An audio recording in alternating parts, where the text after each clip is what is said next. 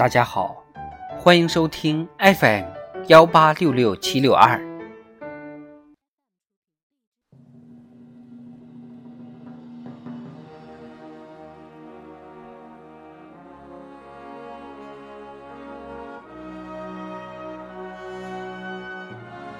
党的十九大以来大事记，二零一九年六月。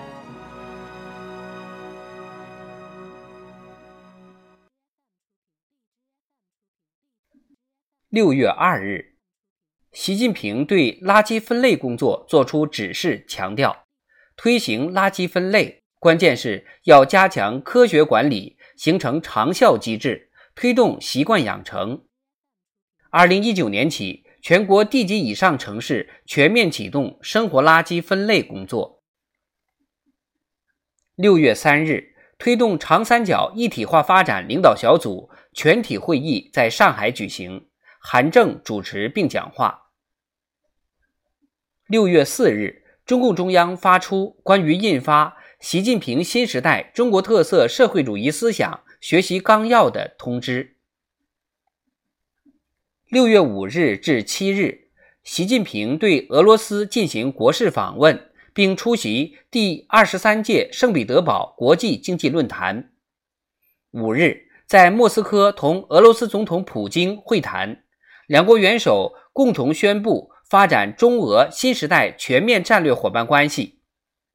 同日，习近平在中俄建交七十周年纪念大会上发表“携手努力，并肩前行，开创新时代中俄关系的美好未来”的讲话。六月六日，中共中央办公厅、国务院办公厅印发《中央生态环境保护督察工作规定》。到二零二二年六月，第二轮中央生态环境保护督查全部完成。同日，工业和信息化部向四家运营商颁发五 G 牌照，中国通信行业进入五 G 时代。到二零二二年七月底，我国已建成全球规模最大的五 G 网络，开通五 G 基站一百九十六点八万个。所有地级市城区、县城城区和百分之九十六的乡镇镇区实现五 G 网络覆盖。六月十二日至十六日，习近平对吉尔吉斯斯坦、塔吉克斯坦进行国事访问，并出席在吉尔吉斯斯坦比什凯克举行的上海合作组织成员国元首理事会第十九次会议。和在塔吉克斯坦杜尚别举行的亚洲相互协作与信任措施会议第五次峰会。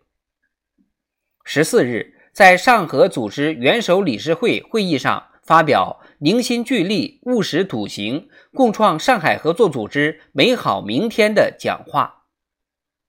十五日，在亚信峰会上发表“携手开创亚洲安全和发展新局面”的讲话。六月十五日，中共中央办公厅、国务院办公厅印发《关于建立以国家公园为主体的自然保护地体系的指导意见》。到二零二二年八月，我国现有各类自然保护地近万处，设立三江源、大熊猫、东北虎豹、海南热带雨林、武夷山第一批五个国家公园，国家级自然保护区达四百七十四个。各类自然保护地的面积占到陆域国土面积的百分之十八。六月二十日至二十一日，习近平对朝鲜进行国事访问。二十日，在平壤同朝鲜劳动党总书记、国务委员长金正恩会谈，双方一致同意，在新的历史起点上，中朝双方愿不忘初心，携手前进。共同开创两党两国关系的美好未来。六月二十三日，中共中央、国务院印发《国家积极应对人口老龄化中长期规划》，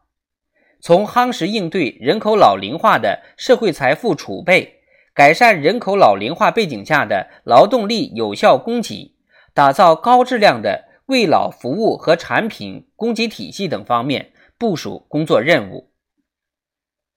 同日，中共中央、国务院印发《关于深化教育教学改革、全面提高义务教育质量的意见》，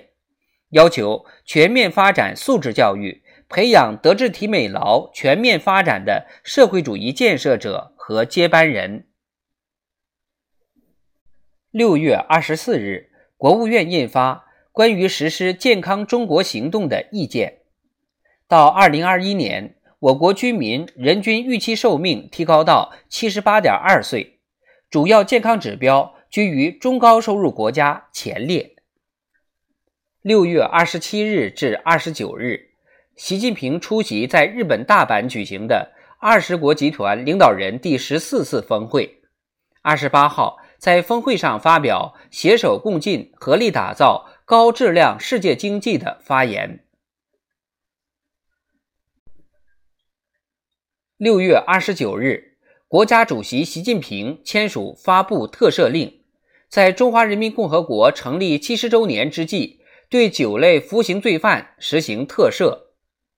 同日，十三届全国人大常委会第十一次会议通过。《中华人民共和国疫苗管理法》。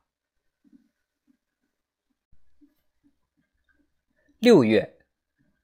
六月以来，针对香港爆发修例风波，以习近平同志为核心的党中央审时度势，果断决策，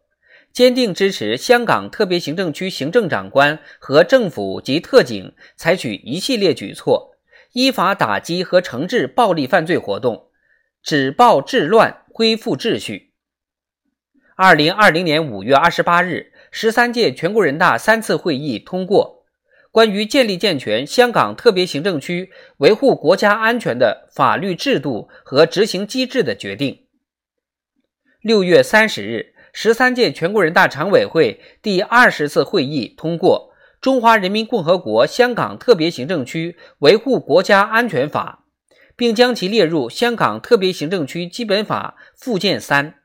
对香港特别行政区维护国家安全制度机制作出法律化、规范化、明晰化的具体安排。七月，香港特别行政区维护国家安全委员会、中央人民政府驻香港特别行政区维护国家安全公署相继成立。